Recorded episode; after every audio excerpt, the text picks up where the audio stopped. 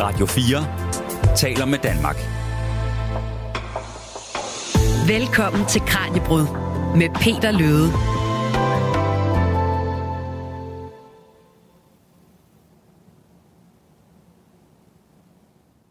I en betonkælder under Syddansk Universitet findes en ganske særlig samling. Opbevaret i hvide nummererede plastikspande legnet op på talrige reoler, findes det, der anses for at være verdens største samling af menneskehjerner. Mellem 1945 og 1982 blev over 9.000 hjerner taget ud af de afdøde patienter på Rigskov Psykiatriske Hospital og gemt for eftertiden. Den dag i dag repræsenterer de både et medicinsk historisk klenodie og et stort spørgsmål om samtykke, videnskabsetik og behandlingen af psykisk syge. I det første af i alt to specialafsnit kan du komme med kraniebrud ned i hjernekælderen.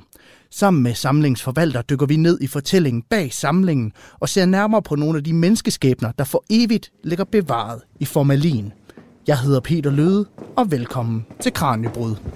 Det er lidt af en labyrint. Ja, det er Altså, de første gang, jeg var ude, af, havde jeg også selv svært ved at finde det, fordi det er helt ligner hinanden, og det er ikke sådan, det giver helt sig selv, hvor det er. Jeg hedder Martin Mierenfeldt Nielsen, og jeg er patolog til daglig, og så er jeg samtidig sådan daglig leder af hjernesamlingen, og den, som overser, at hjernesamlingen bliver brugt på den rigtige måde.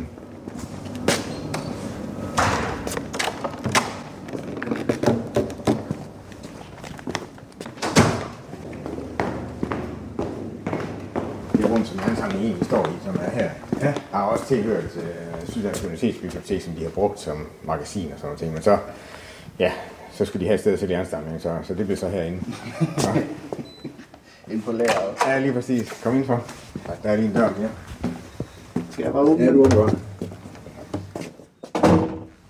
Hold da op. Ja, det er sådan lidt... De fleste bliver sådan lige, wow. Ja. Det er, når man kommer ind her. Wow, der er virkelig mange. Ja, det er der. Lige nu der står vi jo så nede i det her lokale, hvor hjernesamlingen er, som er på øh, Syddansk, Syddansk Universitets hovedcampus i Odense, mm. nede i kælderen. Og øh, det er lavet som sådan et magasin, kan man vel godt kalde det, Ja. hvor øh, der er sådan nogle øh, lagerreoler, som har et håndsving på siden, så man kan flytte dem, sådan så at man kan have flere reoler stående Ja, på det ligner lidt det, man kender fra et arkiv. Lige præcis. Det, man får sådan lidt arkivfornemmelse, ja. når man står hernede. Øh, man kan Bare- se de lange øh, gange, hvor øh, der er reoler med hylder på, og så står spandene ved Ja, siden af hinanden. Nummereret, simpelthen. Simpelthen, ja. Øh, og øh, det er lavet sådan, at man kan flytte de her reoler lidt, sådan så man kan sige, at man sparer noget plads, mm. øh, så man simpelthen kan skubbe dem frem og tilbage, så man kan komme ind imellem de enkelte øh, reoler. Ja. Og det er sjovt, de der spande, fordi det ligner lidt et, sådan et lager fra flykkerfarver. Det er nemlig det. Det ligner egentlig malerspanden, der står her Ja. siden af hinanden. Og øh, historien bag ved spandene er, at inde i den hvide spand, som du ser her, Ja. nogle af dem kan man måske godt fornemme, at der er en spand mere inde i. Det er måske ikke så nemt med dem her. Men der står altså en spand mere inde i, og det okay. Okay. var den spand, som hjernen stod i, mens den var ude på Rigskov. Mm. Det, der så var med det, var, at den spand er ikke godkendt til transport, fordi den indeholder formalin, og hvis man skal transportere formalin øh, ude på landevejene, så skal man have en spand, der er godkendt til det. Ja. Og det var de så ikke, så derfor så var man nødt til for at få den transporteret herned, simpelthen at have den i en godkendt spand. Mm. Så man tog øh, den gamle spand og puttede ind i de her nye spande, som den står i nu. Så der står altså en spand mere inde i her, Okay, øh, hvor hjernen så er i. Og, så man var nødt til at pakke alle øh, flere tusind hjerner simpelthen ned i, Ja, det var man simpelthen. spand. Der var sådan tale om en større ompakning, øh, for at sige det som det er. Så øh, hjernerne kunne øh, komme ud på landevejen og blive transporteret herned. Ja. Så det var sådan den første øvelse, der skete, øh, da vi skulle overtage hjernesamlingen øh, op fra, fra sygehuset i Rigskov. Ja, Vi kan prøve at herom på den anden side, så Ja. kan du lige se, hvor hjernesamlingen starter. ved nummer et. Ja, øh, og sjovt nok, så har vi faktisk ikke hjerne nummer et. Vi ved ikke, hvor Nej. den er henne, så vores samling starter ved nummer to. Okay, Øhm, er den forsvundet under flytningen, eller har den været væk? Nej, jeg væk tror længe? ikke, den har været her. Altså, du kan se, der mangler også 3 og 4 mangler Ja, også her. Ellers jeg så går vi videre med 5, 6, 7. Og otteren og nieren. 8 og 9 er også væk. Så nogle af de allerførste her øh, ved vi ikke rigtigt, hvad der er blevet af. Øh, og Nej. ja, det kan være, at de har været lånt ud til et projekt, og, og de er ikke kommet tilbage igen. Og, eller der kan være sket. Det kan også være, at spanden er blevet ødelagt, så, øh, så hjernen ligesom ikke øh, kunne øh, bruges længere. Så mm. det ved vi ikke rigtigt. Men, men vores samling starter her ved nummer to. Okay, ja. Og historien bag ved hjernesamlingen er jo, at den startede i 1945. Mm. Så de første hjerner her er faktisk fra 1945, lige efter... Lige efter 2. verdenskrig. Ja, lige præcis. Og så går den så helt op til 1982, det kan vi prøve at se op i den anden ende, Ja. øh, hvor vi så har i alt øh, 9.479 hjerner øh, mm. i samlingen. Er der forskel på den måde, de har været opbevaret, så alt efter, hvornår de er taget, eller har man gjort det på, på De samme måde? fleste er opvejet i formalin. Man kan så se, når man kigger i deres optegnelser, at de har forsøgt sig med forskellige andre fixativer, som vi kalder mm. dem. Altså formalin er et fixativ, øh, og det vil sige, at det fixerer vævet. Øh, og det, man bruger det også i dag. Øh, vi bruger det hver eneste dag i patologi. Altså når man tager en vævsprøve ud, så putter man i formalin for, at, at vævet holder sin struktur, så Ja. man kan undersøge det bedre. Øh, og det har man kendt i mange, mange år, brugt i mange år, og det virker rigtig fint til det. Men man kan se i deres betegnelser, eller deres fortegnelser i bøgerne, at de har prøvet at arbejde med nogle andre fixativer mm. også, fordi der findes også andre kemikalier, man kan bruge, Ja. som tjener samme formål. Men langt de fleste er opvejet formalin, og der er teknikken egentlig nøjagtigt den samme, som vi bruger i dag, øh, at man øh, tager hjernen ud og lægger den i formalin, og så når den har ligget der et par uger, så er den fuldt fixeret. Altså så er mm. kemikaliet simpelthen trukket ind i vævet og har fixeret det. Ja. Øh, Så det er sådan lidt det, øh, vi... øh, Det er det, vi står med, kan man sige. Det er de hjerner, mm. vi har, og den måde, som de er opvejet på, og det har som sådan ikke ændret sig. Nej, men i formalin, så kan de, så kan de jo nærmest holde for evigt. Hvis Det kan de man, faktisk, Øh, ja. Øh, når først fixeringsprocessen er løbet til enden, kan man sige, når mm. hjernen har ligget i formalin i de der par uger, øh, jamen så er vævet fixeret, og så er der sådan set, så sker der ikke mere. Nej. Øh, så kan det holde sig, og det, øh, det går ikke til grunde, kan man sige. Hvis man bare tog øh, et stykke biologisk materiale og bare lader det ligge, så går det jo til grunde, så bliver det jo angrebet af bakterier og ja. svampe og alt muligt andet, og så lige pludselig så er der ikke mere tilbage.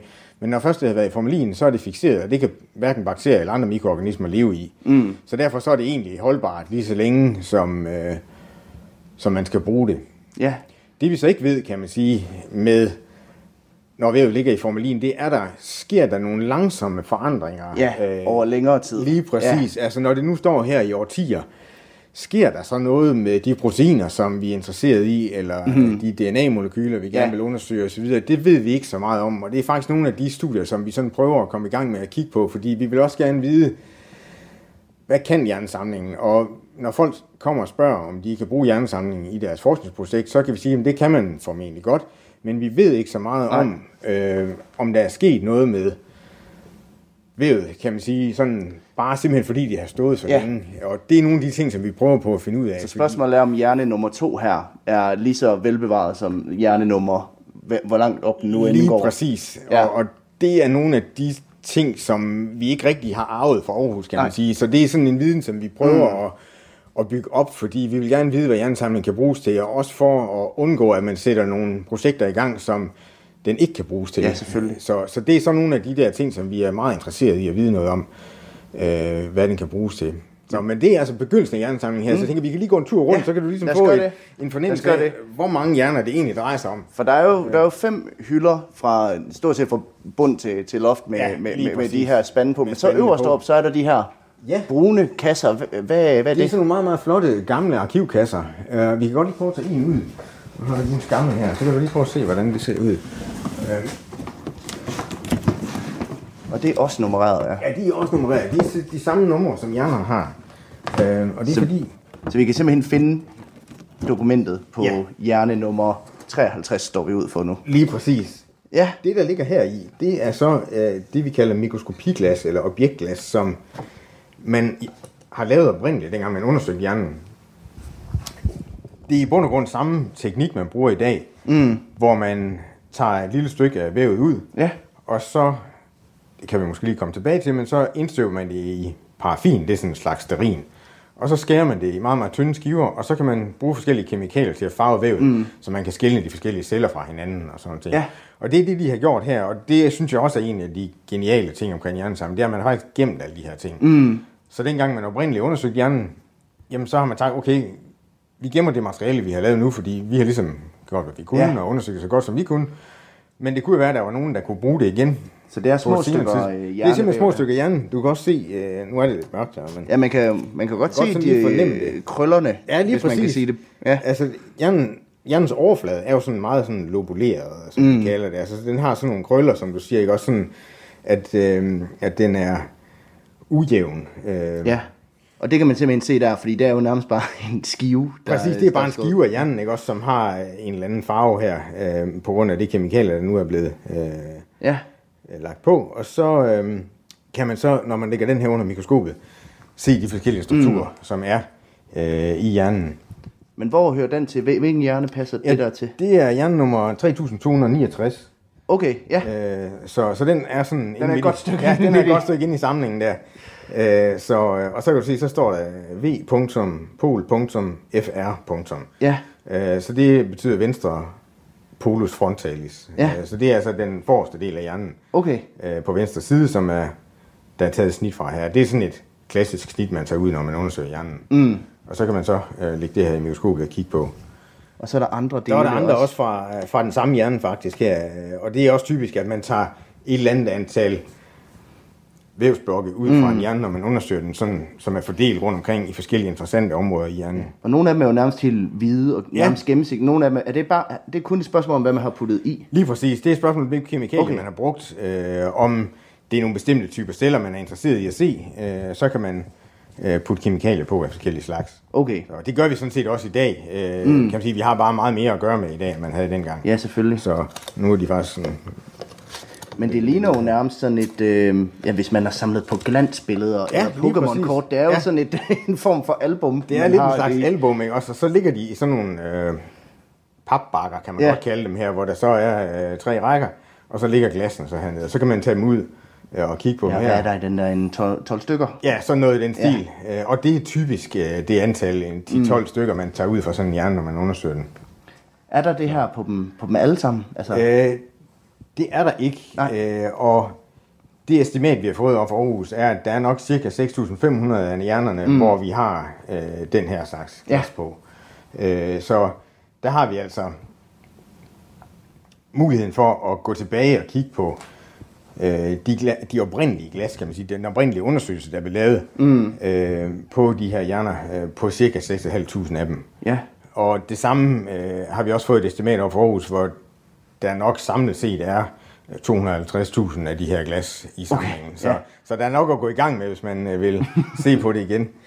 Men hvor meget, kan man, hvor meget ved man så om den person, der på et tidspunkt havde hjernenummer 3269? Det er også lidt forskelligt, øh, fordi det kommer ind på, om vedkommendes journal fra den tid er Ja. bevaret eller ej. Og der ved vi, at øh, i hvert fald de patienter, som har været indlagt øh, i Rigskov, har vi de fleste af journalerne på. Okay.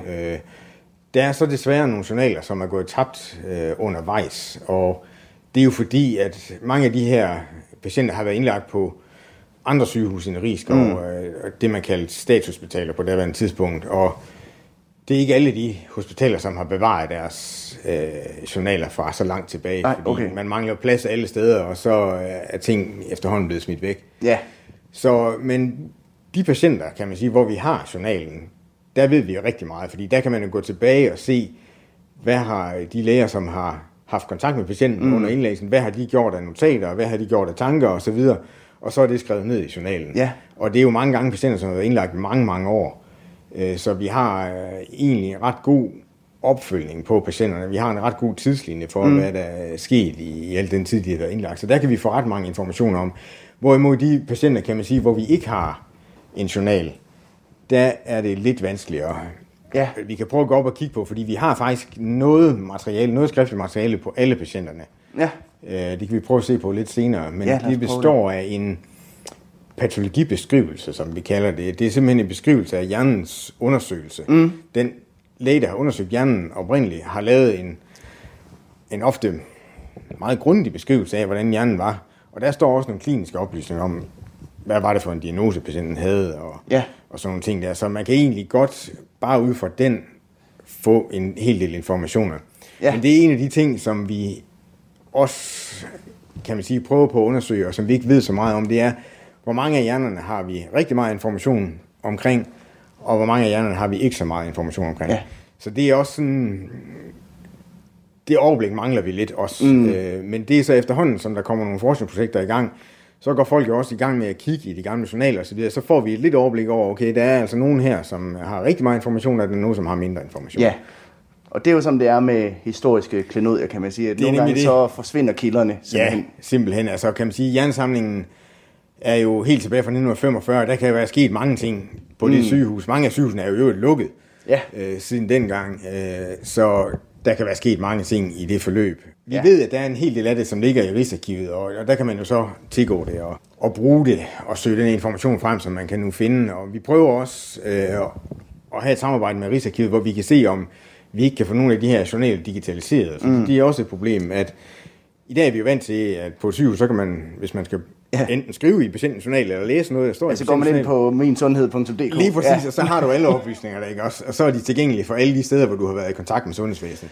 Ja. Sådan var det ikke dengang. Nej. Øh, Så derfor så kunne vi godt tænke os måske at prøve, hvis vi kunne få det simpelthen scannet ind, sådan så at vi har ikke kun en pdf, altså ikke kun et billede af, af selve journalen, men simpelthen også noget tekstgenkendelse, Mm. Ja. altså vi kan få det lavet om til noget digitalt Simpelthen tekst. få det omsat til et digitalt dokument. Yes, sådan så man kan søge i det, og man kan, øh, hvis nu man er interesseret i en bestemt sygdom, som har nogle bestemte symptomer, for eksempel skizofreni, der er der en del skizofrene patienter, som har hallucinationer, mm. så kan man gå ind og søge på hallucinationer i de her journaler. Og så se, at det var nummer 62 og øh, 428. Præcis. De, øh, ja. ja. Og man kan også øh, gå ind og se noget om måske syg, øh, sygdommens, altså den enkelte patients sygdoms sværhedsgrad. Ja. Hvor man kan se, se, er det her noget, der er nævnt mange gange, for eksempel hallucination eller vrangforestillinger, mm. eller er det noget, der kun er nævnt en enkelt gang, og så når patienten måske er blevet bedre med tiden. Ja.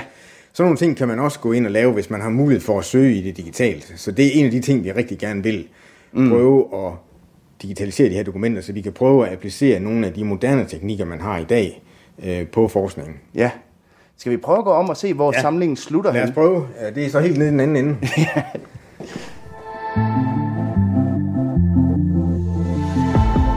Du lytter til Kranjebrud på Radio 4.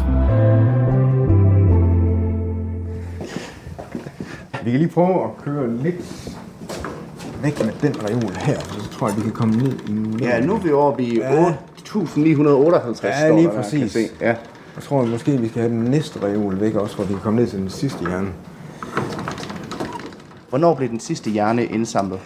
Jeg ved ikke præcist øh, datoen, men det, der hedder Hjernepatologisk Institut, som var dem, der stod for hjernesamlingen op i Aarhus, den lukkede 1. maj 1982. Mm. Så det har nok været lige der omkring, Ja, at øh, den sidste hjerne er blevet samlet ind. Der står den sidste. 9.479. Ja, lige præcis. Så Så det er plus minus nogle stykker. det er det, der er i samlingen. Ja, det er det, der er i samlingen. Ja. Ja. Og her kan du faktisk se, her brugte de nogle lidt større spande. Du kan faktisk se sådan skyggen af en Ja, man kan faktisk godt se, der er noget inde i den. I den, Ja. der står ved siden af der. Så det er den måde, de ligesom står øh, inde i de her nye spande. Ja. Så det, øh, det er fra 82. 82, ja. Det tog lige øh, 81, 82, formentlig fra 82, øh, den sidste spand her. Ja. Det kan være, at vi skal dykke lidt ned i historien bag. Ja. Altså, hvorfor begyndte man at indsamle de her øh, hjerner i første omgang? Det er faktisk et meget interessant stykke videnskabshistorie, synes mm. jeg, fordi man har altid obduceret mennesker, øh, når man døde, og dengang, hvor hjernesamlingen blev oprettet, og også altså i årene efter, både i 50'erne, mm. 60'erne og op i 70'erne, der var det helt almindeligt, at man blev obduceret, hvis man døde på et sygehus. Det var ligesom en del af, Af kutumen? Ja, simpelthen. Øh, ligesom man fik taget et røntgenbillede eller et eller andet, så var det ligesom en del af proceduren. Ja. Ja. Så det var der rigtig mange mennesker, der blev dengang. Øhm, det man så typisk gjorde, når man var færdig med en obduktion, og som man også gør i dag, hvis man laver en obduktion, det er, at så lægger man organerne tilbage i patienten, og så enten begraver man eller kremerer man lige bagefter. Mm. Så det vil sige, at man har lavet sådan en post-mortem undersøgelse, som vi kalder det, altså en undersøgelse efter døden. Ja. For ligesom at finde ud af, hvad for en sygdom havde patienten, og er der noget, som giver os en dødsårsag, som vi ikke var klar over inden patienten døde. Det er så en anden ting med det, at i dag bliver der ikke lavet ret mange obduktioner, fordi man ved ikke mange gange godt, hvad folk fejler i dag. Så, Ja. så undersøgelsen er ikke helt så relevant, som den var engang. Nej. Men det, der så skete øh, med hjernesamlingen, det var, at der var to professorer oppe i Aarhus, øh, der lige øh, i 2. 2.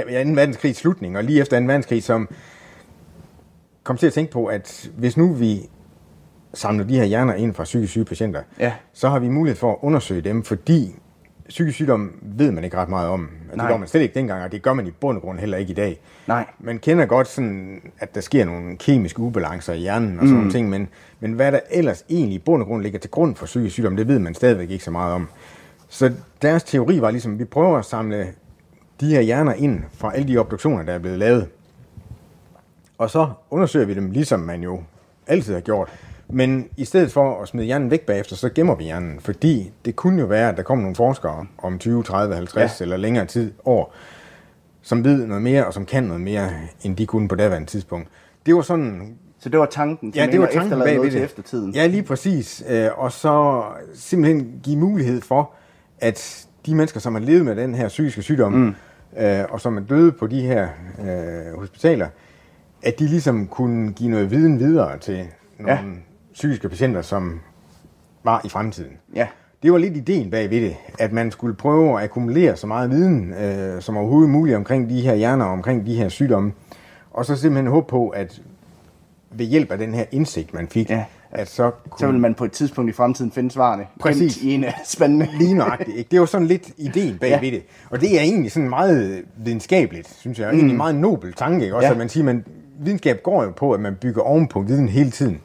Og det tog de her to professorer altså et ret, synes jeg, innovativt skridt mm. med at så sige, jamen altså, vi gør det, vi kan på nuværende tidspunkt, og så gemmer vi den, og så ser vi, om der er nogen, der har interesse i at forske i den samme sygdom på et senere tidspunkt, Ja. med nogle nye metoder. For simpelthen bare at få indsamlet noget materiale, som, man kunne, øh, som man kunne undersøge. Så det var sådan historien bag ved hjernesamlingen øh, ganske kort. Ja. Og så har den jo så levet et liv der i, øh, i årene efter 1945 og helt op til 1982, hvor man så i bund og grund fik bidrag fra hele Danmark. Altså, man havde jo på daværende tidspunkt det, der hed statshospitaler, som er sådan nogle meget store øh, sygehus, hvor der kun er indlagt øh, psykiske patienter. Ja. Øh, og det er blandt andet det der dem oppe i Rigskov, og der har ligget forskellige andre mm. steder rundt omkring i Danmark, blandt andet i øh, Nykøbing Sjælland og i Oring og ved Vordingborg og flere andre steder.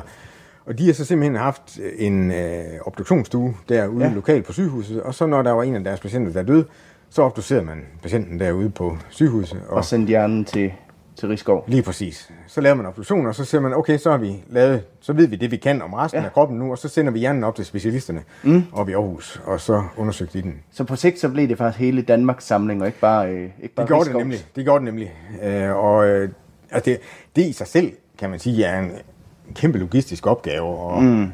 få så mange mennesker engageret i at være med i det her projekt øh, igennem så mange år. Ja. Og det synes jeg egentlig i sig selv er en øh, ret stor bedrift også øh, fra de forskere, der, der begyndte hjernesamlingen der i 1945.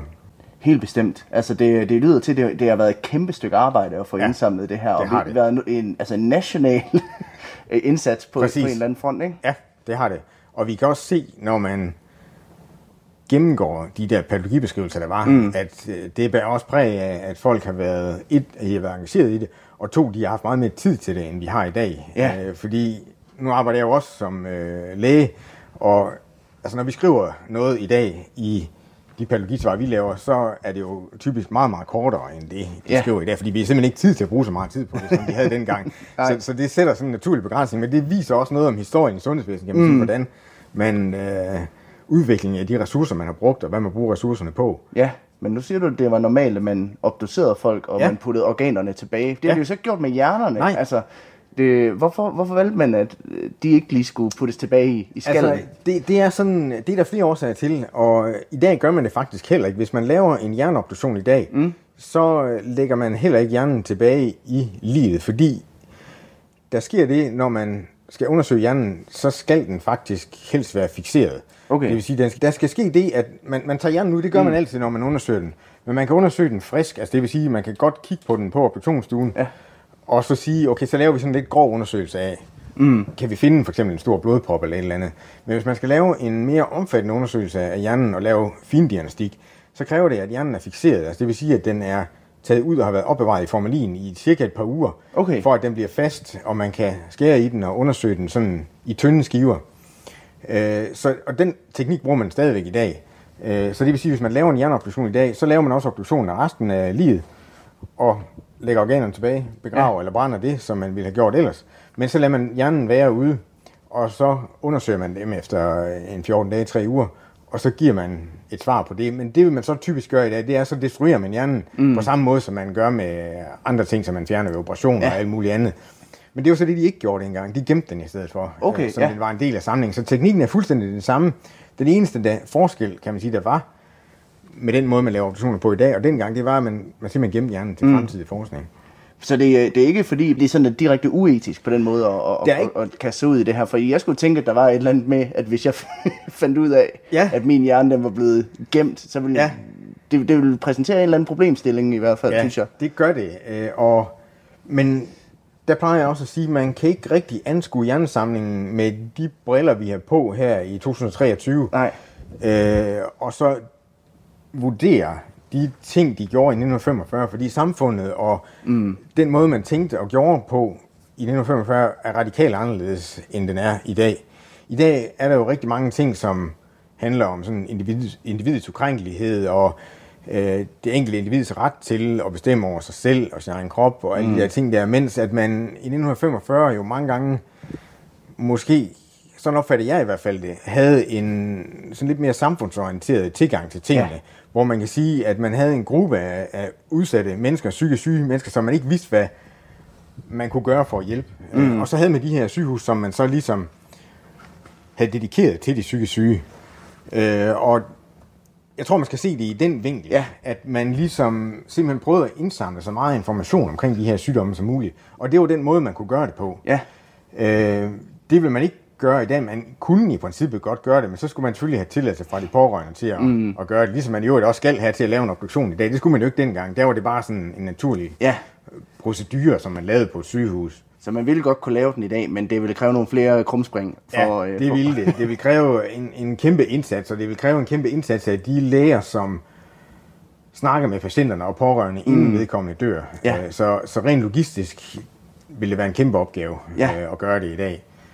Ja, så, så man kan sige, der er ikke, man har ikke gjort noget øh, anderledes øh, end en helt almindelig hospitalsobduktion dengang. Den eneste forskel er bare, at man har gemt hjernen. Ja, i stedet for Øh, at destruere den. Lige præcis. Øh, Så, så på den måde er der sådan set ikke gjort noget, som var anderledes end som var almindelig procedure og kutyme mm. på daværende tidspunkt øh, på et sygehus. Okay. Og så, men øh, det lyder jo også lidt til, at man har gjort dem i videnskabens navn. Altså det har handlet om et højere formål end bare øh, den enkelte øh, hvad kan man sige, indehaver af hjernen. Lige præcis. Det er egentlig en meget god formulering, og sådan tænker jeg nemlig også på det, at i dag, hvis man laver en operation, og man mm. undersøger en hjerne efter vedkommende død, så vil det typisk være at finde ud af, eller være med det formål at finde ud af, hvad var det præcis, den her person fejlede. Mm. Og finder vi de ting i hjernen, som vi vil forvente med den her sygdom, som vi ved, personen har. Så det vil have sådan et meget øh, individuelt formål Ja. for den enkelte patient og det enkelte sygdomsforløb. Mens at på daværende tidspunkt, der havde de en helt anden tilgang til det. Mm. Øh, de ville simpelthen bare gerne have, at man havde så mange hjerner samlet som muligt, så man havde mulighed for at undersøge så mange som muligt og få så meget information som muligt. Ja. Sådan på samfundsniveau, kan man sige, eller på sygdomsniveau, mm. mere end på individniveau. Og det tror jeg måske er en af de største forskelle, der er med den måde, man tænkte på dengang, og den måde, man tænker på i dag. Jeg synes jo, det er lidt, jeg synes, det er lidt syret at stå ved siden af en, øh, en, så mange spande, hvor at, for mig så ligger der jo enormt meget af vores bevidsthed, og den person, vi er, ligger jo i hjernen, og det at tænke på, at der er 9.000 ja. Mennesker ja. Her, ikke? Jo. Altså, hvordan er dit eget forhold til det? Altså, det er lidt specielt, når man går rundt hernede, som du også, lige da du kommer ind ad døren, mm. så får man sådan lidt en wow-oplevelse, Ja. og så tænker, okay, det er vildt, der er så mange hjerner herinde. Og det er altid en... Altså, det er noget, man... Selvfølgelig er det noget, man skal have respekt for. Mm. Når man kommer ind hernede, det siger jeg også altid, når man kommer ind hernede, så skal man vide, hvad man går ind til. Man skal vide, at man går ind på noget, som jeg plejer at sammenligne med, er en kirkegård. Ikke? Ja. Ja. Vi, går, vi kan gå en tur på en kirkegård øh, oppe i Aarhus eller her i Odense, og så siger man, jamen vi ved godt, der ligger en Ja. død person her nedenunder. Og det er sådan lidt, det forholder man sig til lidt på samme måde. Ja. Og jeg synes, når man har den tankegang omkring det, så synes jeg egentlig, at så, ja, så føles det egentlig meget naturligt på en eller anden måde, fordi mm. selvom vi mennesker har svært ved at snakke om det, så er døden jo lige så naturlig som fødslen, kan man Ja. sige. Altså det er jo, fødslen er jo vores indgang til livet, og mens døden er udgang. Ja, ja. Den er bare meget sværere at snakke om, den er meget sværere Ja. at, at få hold på, ikke?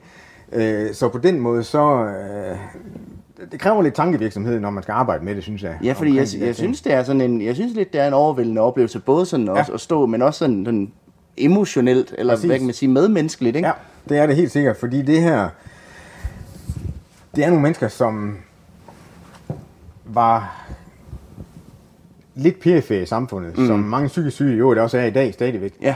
Øh, så det er nogle mennesker, som har haft det svært, det er der ingen tvivl om, øh, og som har levet med en sygdom i mange, mange år, som øh, er en meget alvorlig sygdom, og som man har haft meget begrænsede behandlingsmuligheder for. Og det synes jeg også, det er noget af det, der påvirker mig, når jeg går rundt hernede, fordi jeg ved det her, det er nogle mennesker, som har haft det svært. Mm. Og de har haft nogle sygdomme, som man i dag stadigvæk har meget svært ved at behandle. Ja.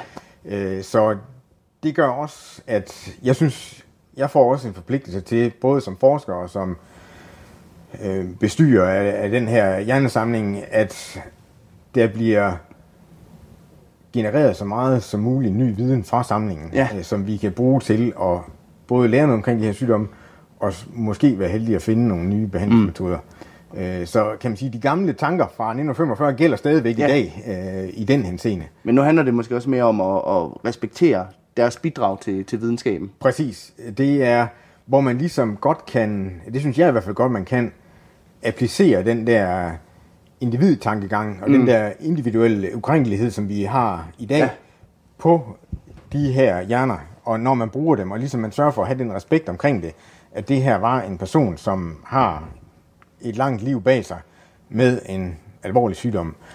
Og mm. at man så, når man designer et forskningsprojekt, øh, og gerne vil have noget ny viden, at man hele tiden har det i mente. Ja. At man skal huske, at det her det er nogle mennesker, som har givet et bidrag til den her, og mange, i mange tilfælde jo faktisk uden at vide, at de gjorde det. Ja. Øh, fordi i modsætning til øh, i dag, så har de her mennesker nok levet et meget isoleret liv, og de har formentlig ikke haft ret meget kontakt til deres pårørende. Nej. Noget heller ikke, fordi det var lidt, og det er det jo i dag stadigvæk et tabu, også det med psykisk sygdom, så når først de her mennesker var havnet mm. på de her sygehus, så tror jeg ikke, at de har haft specielt meget kontakt med andre mennesker. Nej. Øh, Så, så det skal man selvfølgelig også have med Ja. ja. en del af overvejelsen, når man går her og bruger hjernesamlingen. Lad os prøve at øh, bakke lidt Ja. ud igen. Øhm, for, eller hvad er det der herovre på den anden side? Ja, vi skal næsten lige om på den anden Ja. side og se. Øh, Og fordi de er på begge sider, kan Ja. jeg godt se.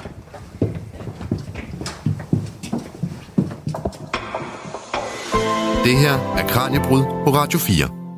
Og netop spørgsmålet om etik er enormt kompliceret. Hjernesamlingen blev etableret i årene 1945 til 82, men da indsamlingen blev stoppet, blev de mange hjerner glemt i en periode.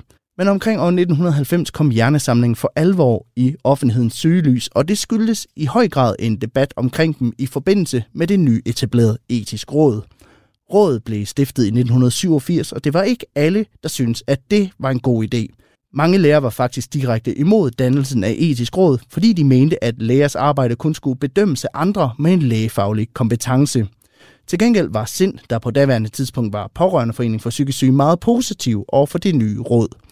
Forskningskonsulent på Aarhus Universitet Thomas Erslev har skrevet en Ph.D.-afhandling om hjernesamlingen, og han fortæller, at bølgerne blandt andet gik højt i læserbrevspalterne. Formanden for SIND skriver et læserbrev der i slutningen af 1990, mener jeg det er, hvor i han skriver, at prøv nu at se på den her hjernesamling i Rigskov. Det er jo øh, modbydeligt, at man kunne samle de her hjerner ind uden at spørge om lov og ikke informere pårørende, og det vil aldrig gå i dag med etisk råd og de videnskabsetiske komitéer, og derfor er det en klar forbedring, at vi nu har fået de her organer. Så svarer så Raben Rosenberg, som er den daværende leder af det afsnit, hvor øh, samlingen er. Det er noget vrøvl, fordi den her samling, den er ekstremt værdifuld og kan bruges øh, til virkelig, virkelig meget og vil øh, vise sig at være værdifuld både på grundvidenskabelig og terapeutisk niveau. Så han synes, at samlingen på en måde er en slags eksempel på den øh, skade, som etisk råd vil gøre, at man ikke længere kan få lov til at lave den her slags virkelig banebrydende forskning.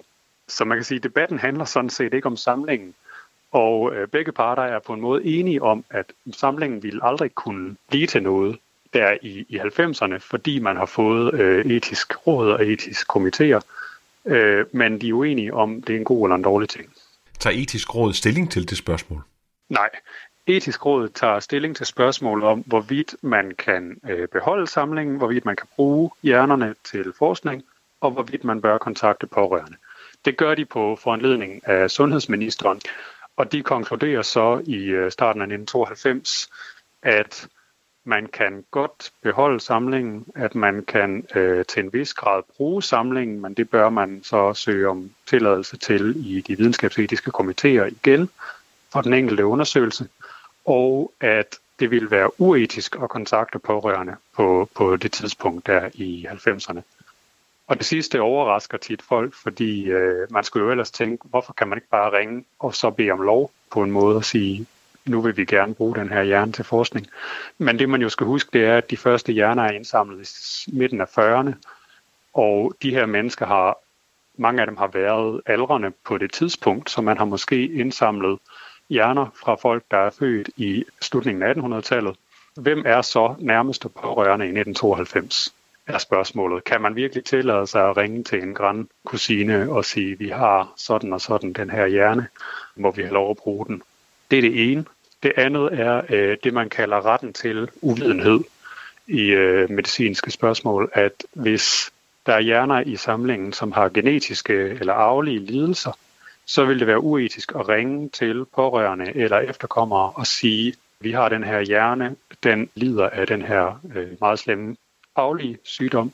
Underforstået, der er også stor risiko for, at du kommer til at lide af den sygdom.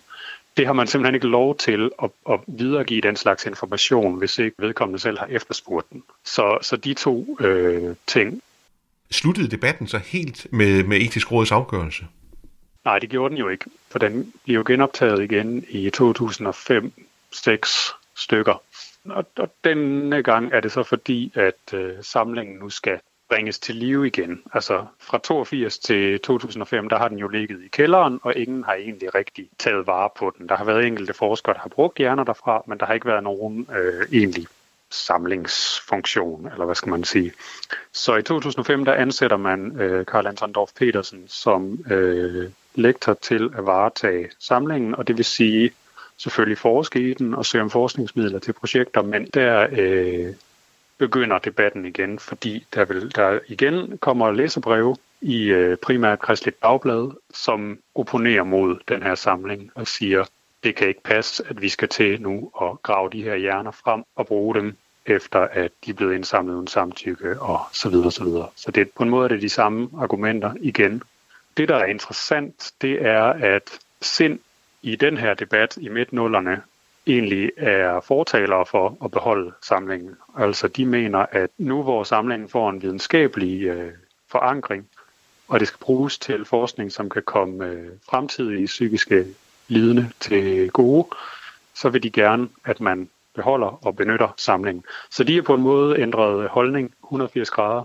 Og min analyse, kan man sige, af det er, at i 1991, der handler debatten øh, primært om at gøre op med fortiden, og gøre råd bod på fortidens øh, fortællinger, og, og hjernesamlingen bliver på en eller anden måde en brik i en større politisk debat, øh, som handler om etisk råd. Øh, I 2005-2006, der handler debatten om fremtiden, mere end den handler om fortiden. Den handler om, kan vi tillade os at gøre det her nu? Og i fremtiden og bruge de her hjerner fremadrettet. Og så i 2017, så, så blusser det lidt op igen, fordi at Region Midtjylland vil lukke samlingen. Hvad er det så for en debat? Ja, det er så en debat, som øh, handler meget mindre om etik, kan man sige, og meget mere om øh, ressourcer og økonomi og prioriteringer. Øh, den, altså, grundlaget for øh, diskussionen er jo, at det nye superhospital i Skyby øh, har overskrevet budgettet, og øh, man prøver så at finde ud af, om hjernesamlingen kan, øh, om man kan lade være at flytte den med til Skyby, fordi det vil koste mange penge at bygge øh, faciliteter til samlingen efter øh, samtidige standarder. Og jeg synes, det der er interessant ved de her tre forskellige etiske debatter, det er, hvordan etik påtager sig forskellige roller, bliver på nogle gange overordnet, nogle gange underordnet andre hensyn og spørgsmål. Altså om det er økonomi, eller om det er videnskab, eller om det er øh, miljø, eller øh, noget helt fjerde. Øh, det er interessant at følge de her etiske øh, bølger, hvordan etikken på, i nogle sammenhænge er redskab, og i andre sammenhænge er mål, og hele tiden er afhængig af den omgivende debat og samfund.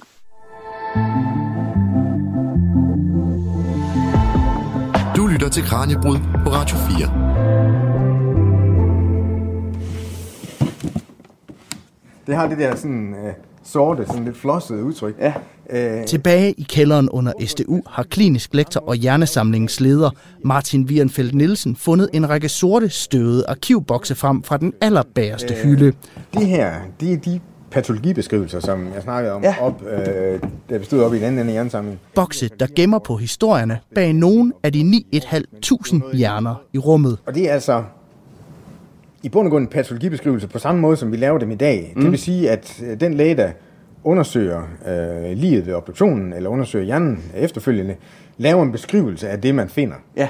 Øh, man beskriver simpelthen fra A til Z, hvad det er, man har fundet i de forskellige organer osv., øh, og så øh, skriver man det ned, og det er det, vi har her. Så det er simpelthen en rapport. Det er simpelthen en rapport fra den obduktion, der ja. har været der.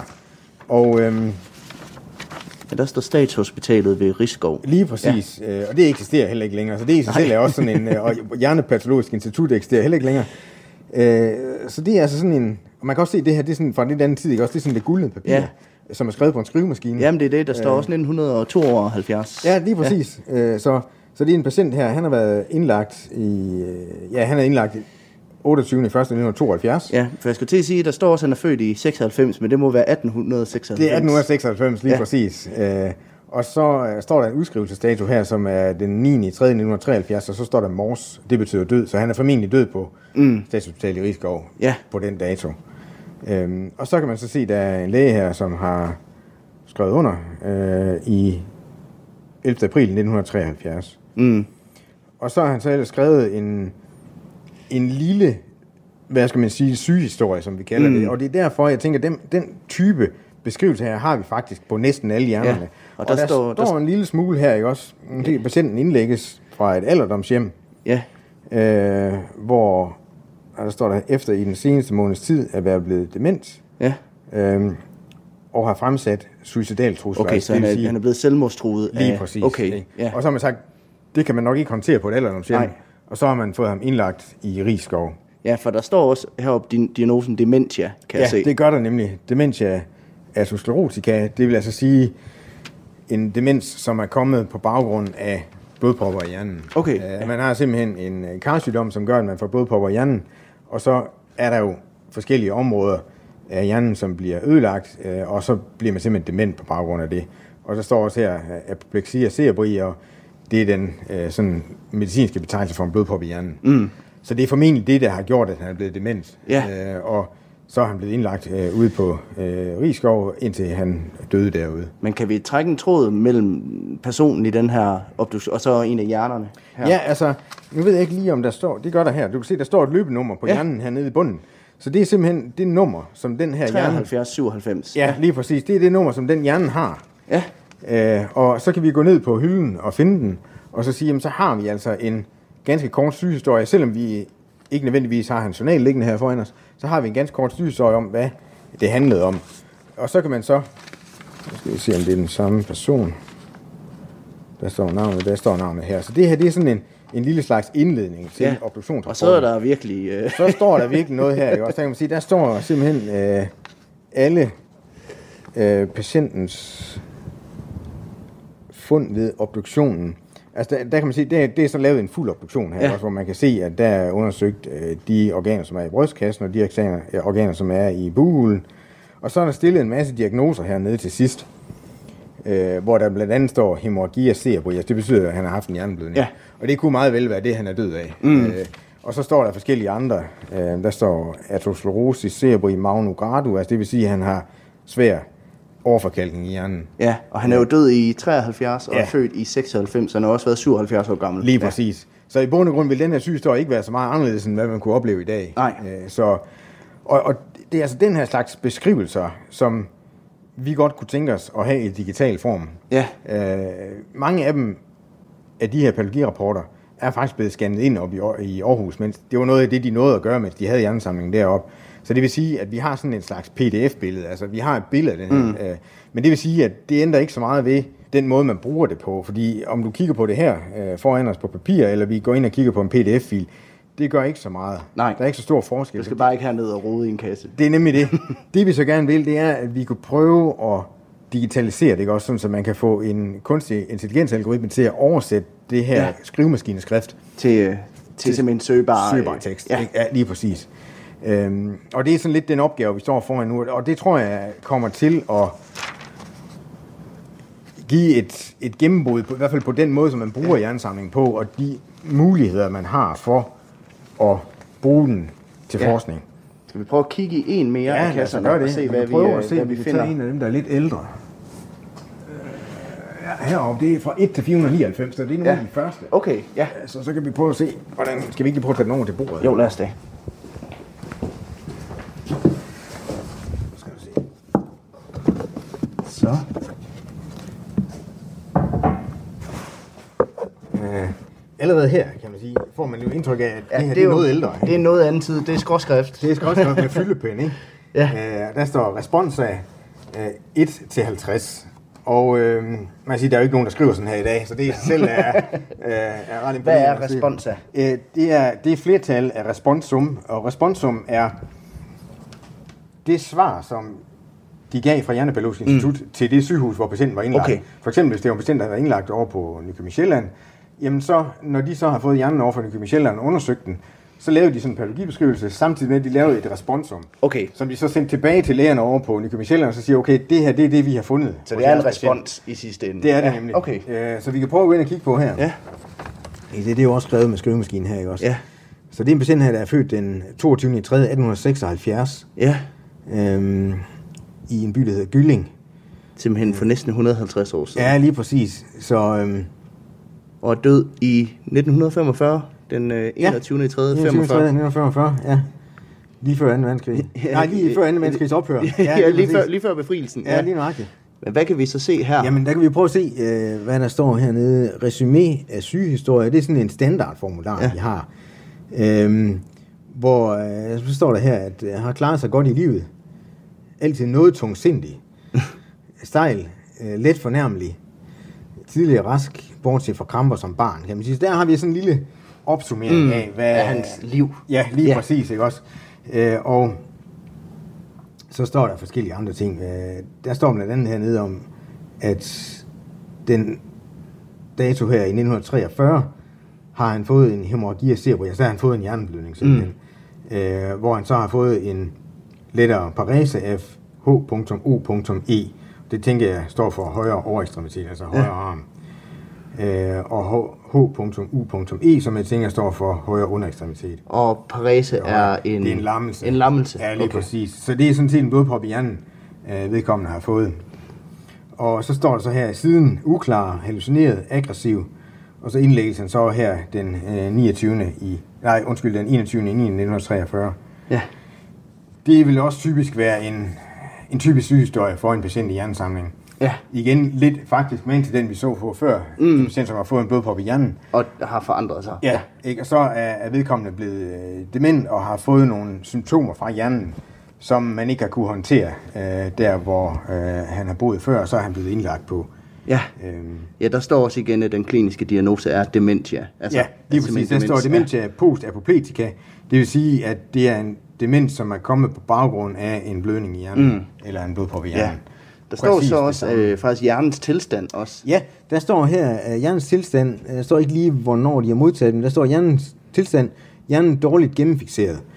Det er noget, der sker nogle gange, hvis den ikke har ligget længe nok i formalin, Ja. kan man sige. Så, øh, Ja, det var det her med, at de skulle ligge noget tid, før du rent faktisk kunne undersøge ligge et par uger. Det gør vi også i dag, Ja. for at formalin ligesom når at trække hele vejen ind igennem hjernen.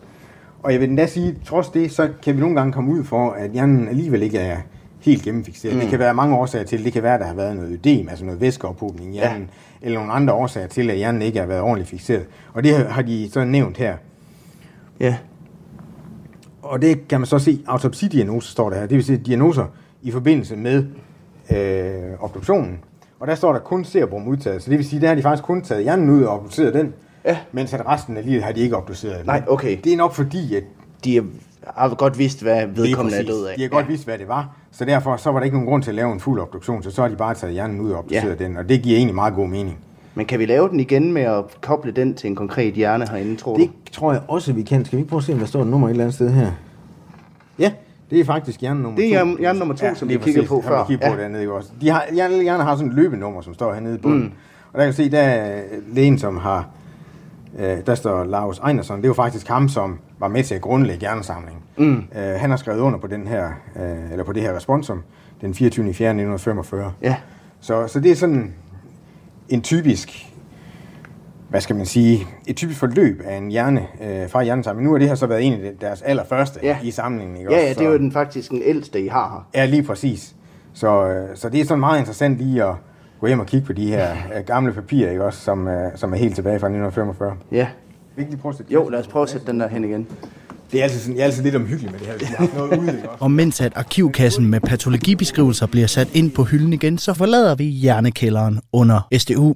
Vi vender tilbage igen i morgen, hvor du kan høre anden halvdel af reportagen fra Hjernesamlingen. Her skal vi blandt andet se nærmere på, hvordan svaret på nogle af psykens allerstørste spørgsmål måske gemmer sig et sted i en af de hvide plastikspande. Det var alt for Kranjebrud for nu. Vi vender tilbage igen i morgen kl. 12.10. Tusind tak, fordi at du lyttede med. Du har lyttet til en podcast fra Radio 4. Find flere episoder i vores app, eller der, hvor du lytter til podcast. Radio 4. Ikke så forudsigeligt.